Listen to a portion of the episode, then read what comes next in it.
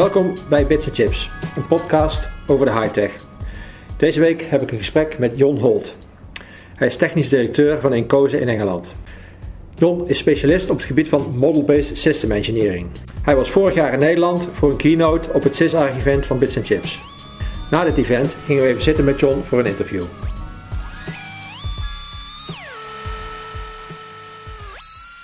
Welcome, Jon.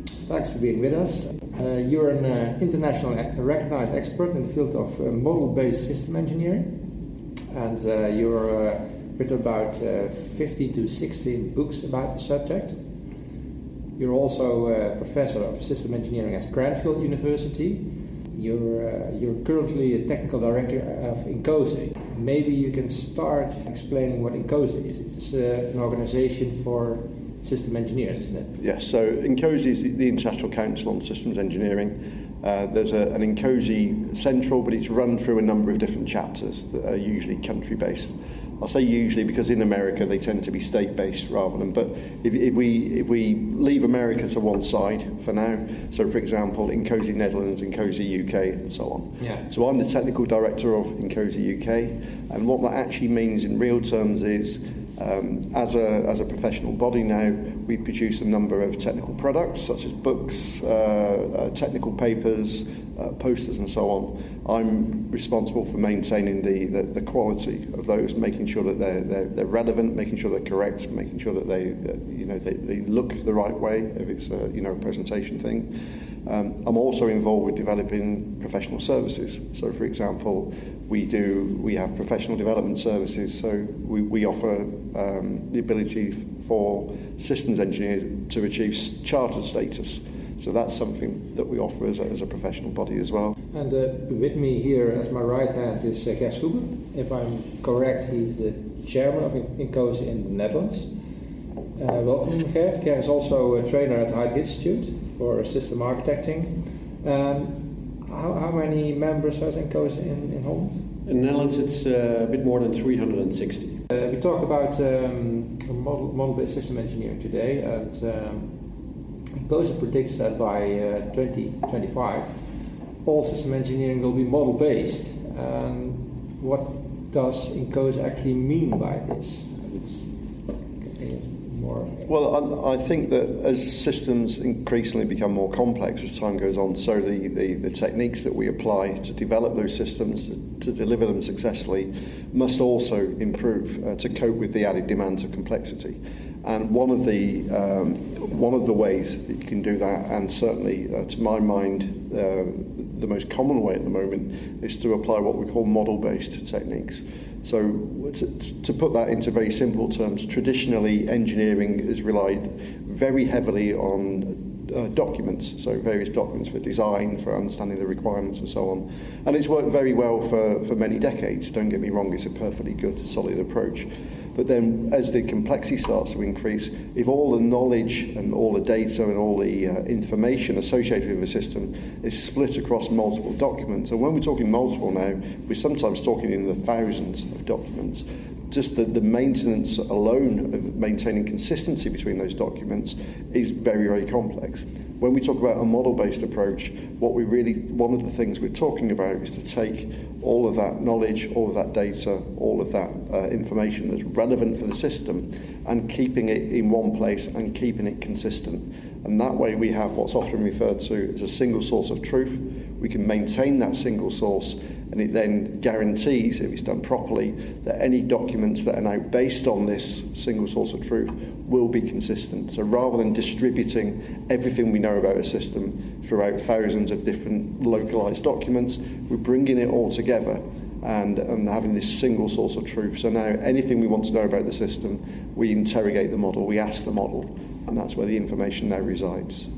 And is there a common language? I'd say, in one sense, it doesn't matter as long as you choose a language and yeah. kind of stick to it. And also, in real life, you'd be using multiple language. The main technical language in the world is a thing called SysML, the Systems Modeling Language, mm. which is a graphical-based language. So it uses diagrams to represent structural and behavioural aspects of a system. So basically, what the system does. That's what we mean by structure and also how the system behaves, how the system does it. And that's what we, we refer to as behavioural. Um, and so this language called the, the SysML, the Systems Modeling Language, it's been around uh, for 10 or 15 years now. It's based on a, it, it's, it's parent language, if you like, is a thing called UML, the Unified Modeling Language, which comes from the software and IT world. And that came about because if I go back to the beginning of, of, my career, and I'm sure it's the same with Hugo, how many notations did we used to have? It was hundreds of notations. Yeah, right. and, it, and it's like having hundreds of different spoken languages. It's like the classic Tower of Babel effect. Mm-hmm. So basically, industry had enough one day and said, look, let's just have a common language for, for software. That was the UML. So that's, if you like, the parent language. SysML, I always think of as being like a dialect of that language, aimed specifically at systems engineering. And so that's the most common language, and that's the one that I personally use uh, a lot of the time. But the reality is that, that's good for technical people, it's good for systems engineers. In systems engineering, we deal with all different types of stakeholders that may not have that fluency in that language, if you like. They may not speak that language. So we very often have to translate into whatever language they might speak. So it might be uh, translating into text or diagrams, it might be going more mathematical for formal proofs.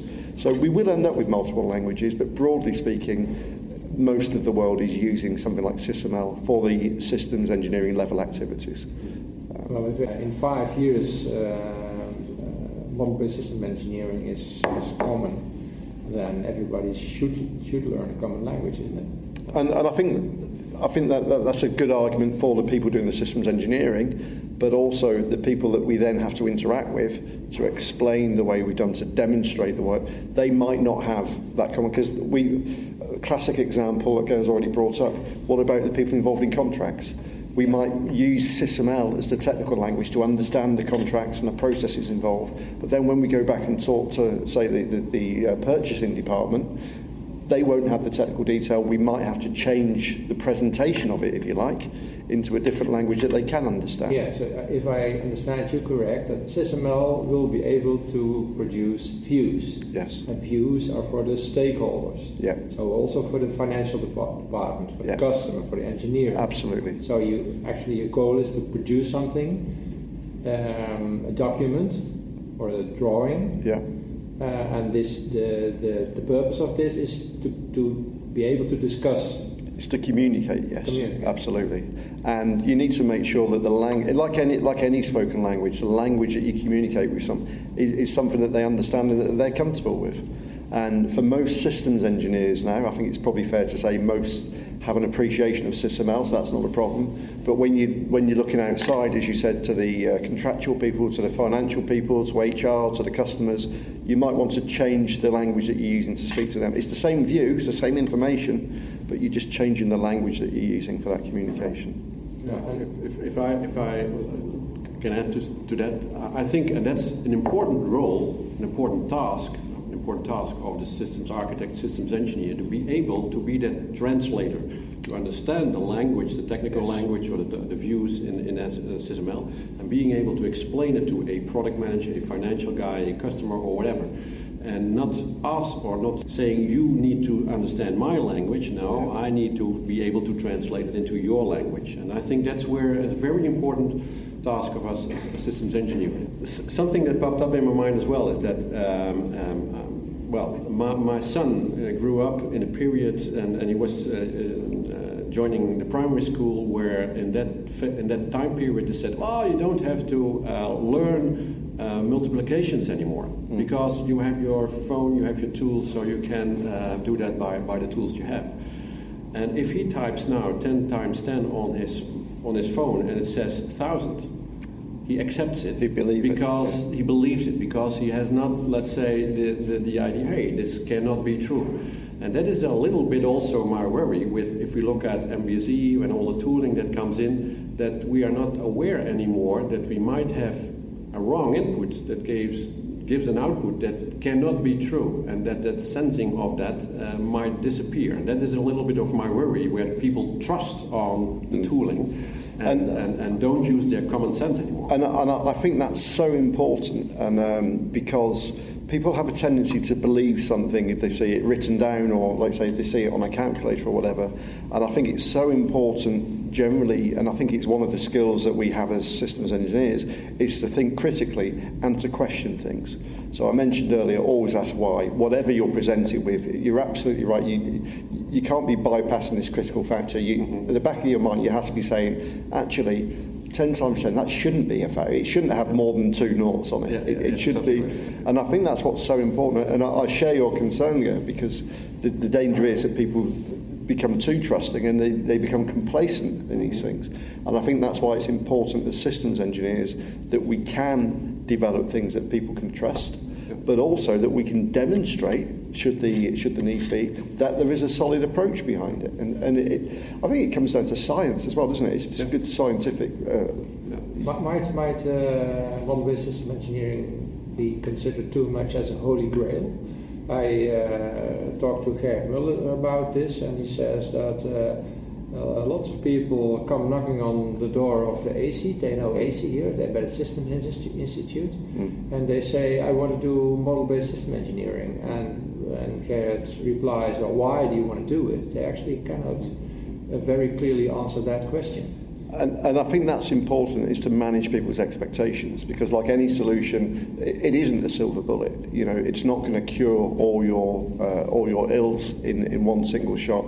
And I think you need to manage people's expectations. And it's another reason to say as you just pointed out why do you want to do it? What are you hoping to achieve and very importantly and how are we going to measure that we have achieved what you want to achieve and I think part of the problem is people oversell these things and um, you know very often because no, no salesman in the world is going to say no, we can't do that. They're, so who are the people who, are, who, are, who are, want to oversell this? Uh, I, I, think there was many people. There are people who are trying to sell sell tools, for example. Not all of them, but some of them, for example, will promise the world.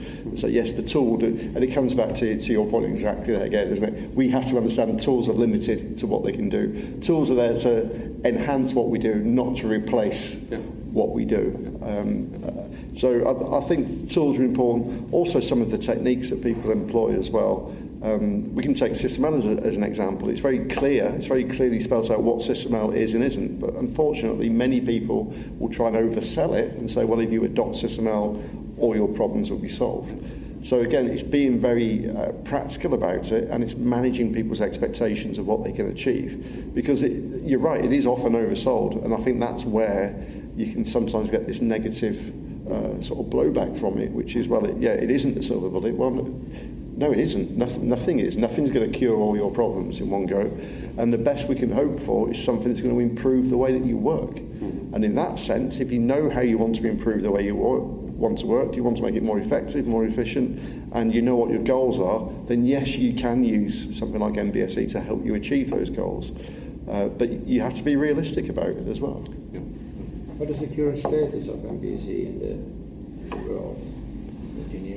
I, think the level of maturity varies enormously between um, between different organisations, but also between different industries. So, for example, you can look at certainly in the UK. I'll be interested in your experiences in in, uh, in the Netherlands, but certainly in in the UK, traditionally. Um, systems engineering and model-based systems engineering was always the domain of sort of military and aerospace. That was the origins of it, and then rail. But now, if you look at the the, the current uh, roadmap of it, automotive are really, you know, they're late coming to the party, but now they're there. They're, they're having a good time. They're serious know. about it. Yeah, so very. Uh, companies like Rolls Royce already uh, have uh, lots of more experience uh, with that. Yeah, so Rolls Royce in the sort of power domain in aerospace, a lot more experience. But look at some of the uh, you know, any modern car manufacturer and the, the rate that they're taking this on. But I think it comes back to Gay, your original point, this difference between the sort of almost the commercial and the more infrastructure types of projects. When it's commercial, you've got two years, you have to get those techniques in. If you've got 10 years to get them into play, you can be a bit more, you know. Yeah, on the other hand, what I see, and, and, and that's in, in, in, space industry, we have that in the Netherlands as well, ESA, European Space Industry, uh, mm-hmm. European, European Space Agency in, in Noordwijk, and that's where they use SysML, uh, well, I think even more than 10 years, when it started up even, and, and, and, and, and, trying to use that. But what you see there is that that is also an agency that uh, works a lot with a lot of countries together to get um, whatever system or satellite or whatever produced to, to, to have it launched. And you have only one chance, so it's a one satellite, so it needs to be good. Yeah.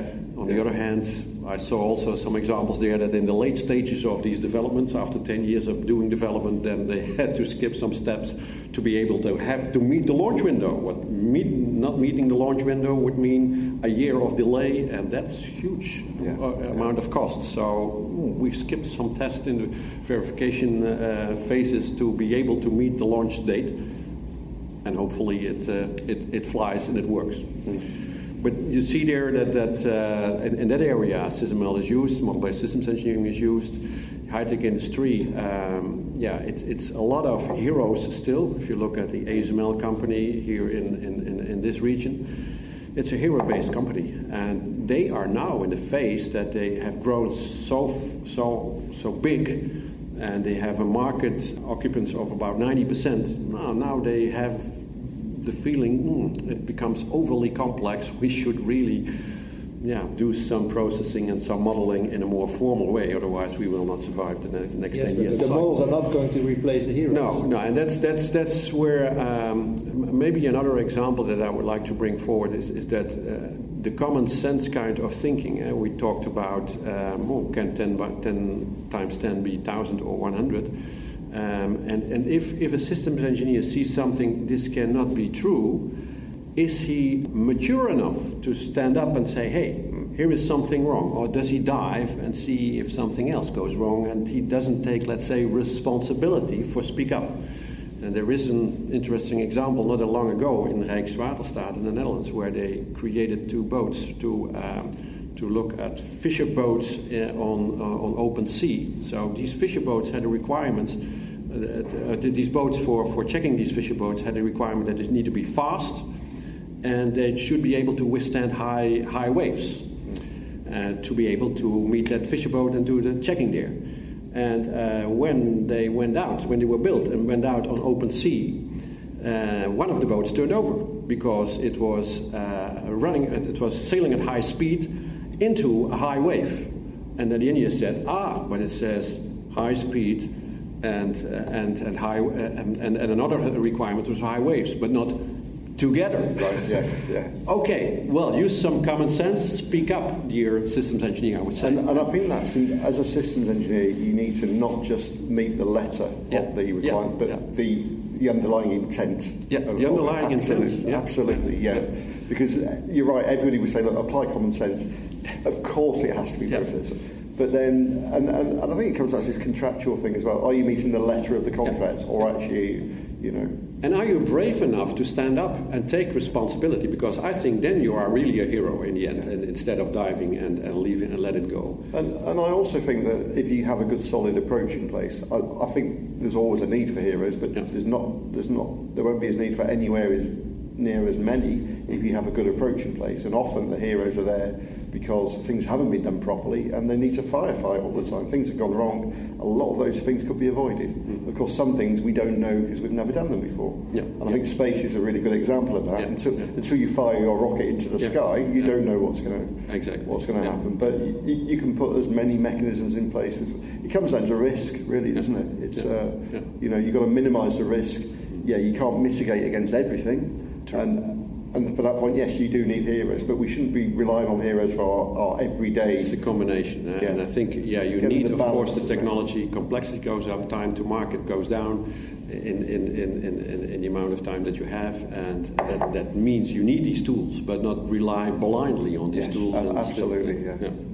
And that's why you have, need uh, experience and common sense in the discussion and responsibility, leadership and responsibility. Yes. I would say that's a very important, um, yeah, uh, thing that's also important for, for systems engineers to take up that responsibility and to speak up and to, to show leadership in that sense. Uh, imagine uh, sort of a, a, goal where we want to uh, be with, with modeling tools. Mm. When will we reach it, and how does it? What does does does, does it look like? Yeah.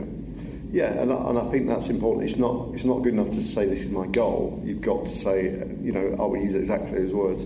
What does success look like? if we were to achieve these goals, how, and, and not just from one point of view, you've got to look at the relevant stakeholders and say, well, for each one of these stakeholders, if this, if we did meet our goals, how would they feel? You know, what would they be looking at? What would they be saying about this system? And so sometimes we create what we call empathy maps. You know, for this stakeholder, what does success look like? And that's how we got to measure things, because there's no point having a goal unless we can quantify it, unless we can measure it in some way. And there's a, there's a famous quote that says, uh, if, if, we can't measure it, we can't control it. And, uh, and I think that's very true. And, and it's the same, and I think it comes back to you know your excellent example of the boats, two requirements. Well, you can measure each one individually, but no, you need to measure them together as yeah. well. It needs to be what does success look like? Success doesn't look like this boat can go fast, this boat can go through high waves. Mm-hmm. Success looks like the boat can do both. Yeah. You know, and, and I think that's so important. And, it, and it's that, to me, it's that visualization of that as well. What, right. Literally, what does it look like? And this is where, again, the model based techniques can, can help with things like scenario modeling, context modeling, scenario modeling. And it's important, it's very important to say what does success look like, but it's also equally important to say, and actually, what happens if things go wrong? You know, how do we mitigate against that kind of thing? So, again, if by 2025 all system engineering will be model based. Mm. Will this mean that actually all companies will have adapted it? So of the more serious com- uh, uh, companies with who work on quite complex products, and I consider a tunnel a complex product uh, as well. And I think it's going to be to, to different degrees, again, depending on the context of the problem. So for mission critical problems, so again, I think that the space is a very good example. You've got one opportunity there, you've got one window per year of time in some, in some cases. The rigor that needs to go into that is, is far more than if, for example, you're producing a word processor. Um, but as you say, you take a safety critical system like a tunnel, which is a, a tunnel is a the, the rigor that needs to go into that is far more rigorous than um, uh, something like an, un, an, unmanned vehicle, for example, or, or, whatever. So it's looking at things realistically mm-hmm. and, and saying, you know, what's the level of rigour that we need there? How critical is it? Because it could be mission critical, it could be safety critical, real time issues as well come into, uh, into these sorts of scenarios, security and so on. And so I think the, the levels that different organisations and different industries apply model based systems engineering at will differ in the same way that the currently what we'll refer to as you know more traditional systems engineering is also applied at different levels of rigor. But I think what we can be sure of is that the complexity of the systems that we're dealing with is going to increase.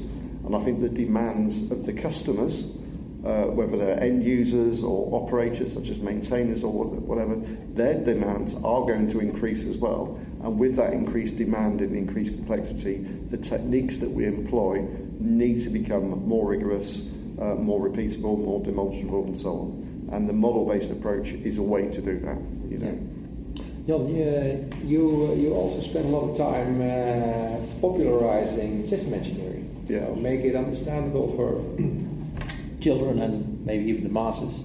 Yeah. Um, why why why do you put so so much effort in that? Why, why is that important? I, I, um, there's a number of reasons. I think it's important that we, we don't just think about where we are now, but we also think about the next generation of, uh, of all engineers, um, for that matter. So I'm involved in what we call STEM, which is science, technology, engineering, and mathematics uh, activities.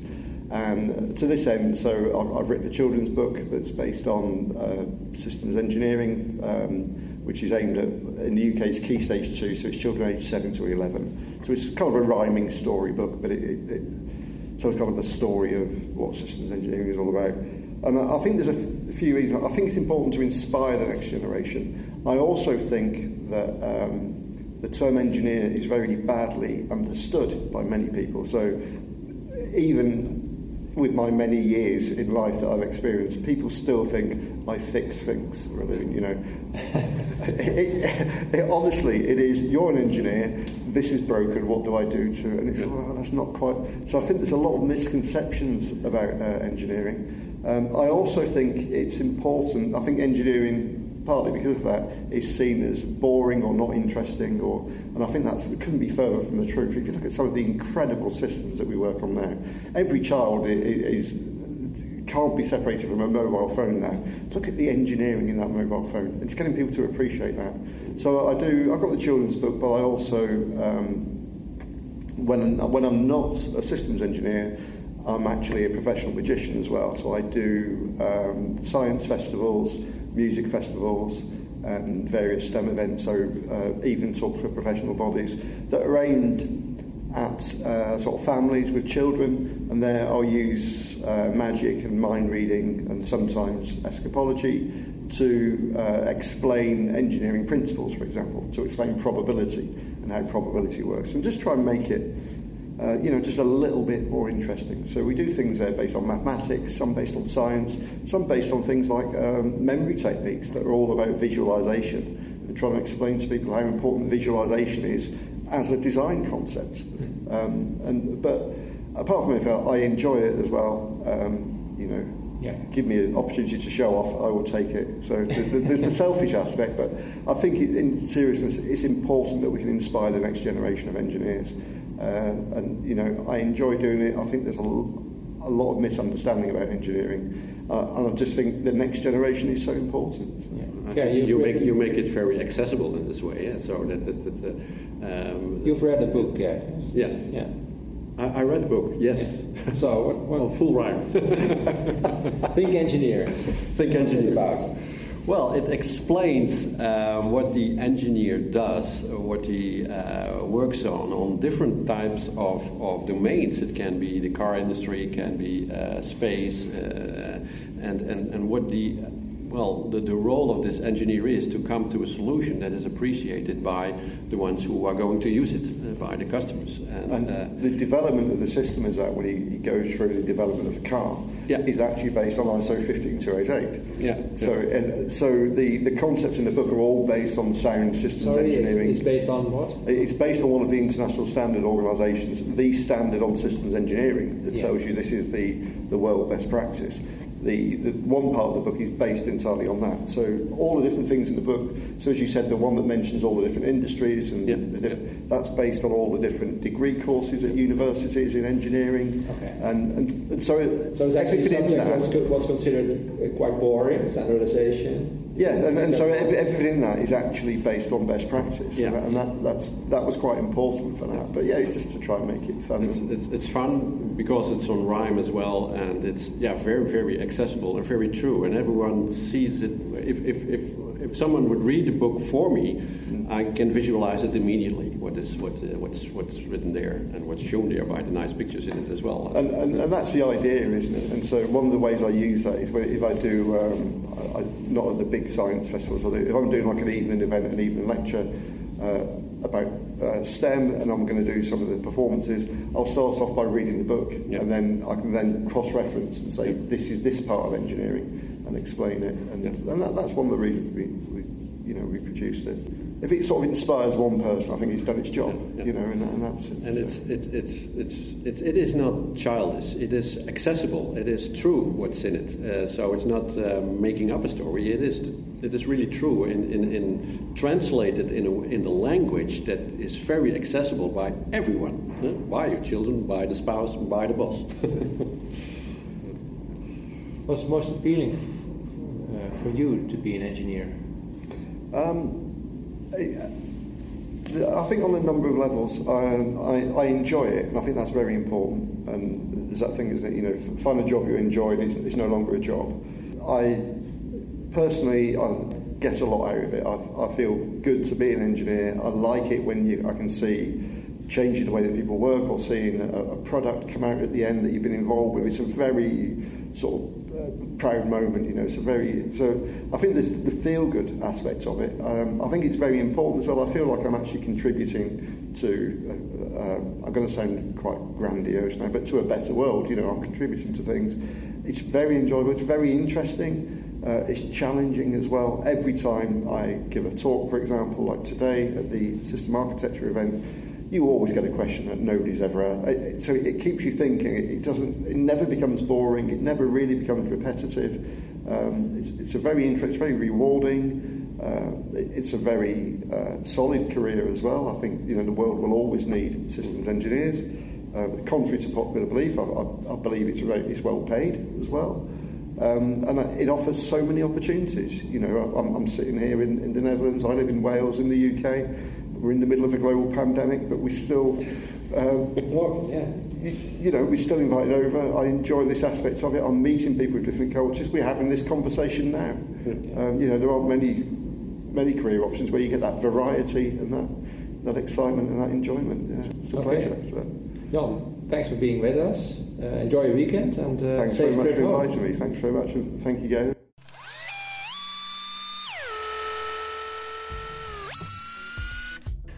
Tot zover de derde episode van Bits Chips. Dank voor het luisteren en tot volgende week.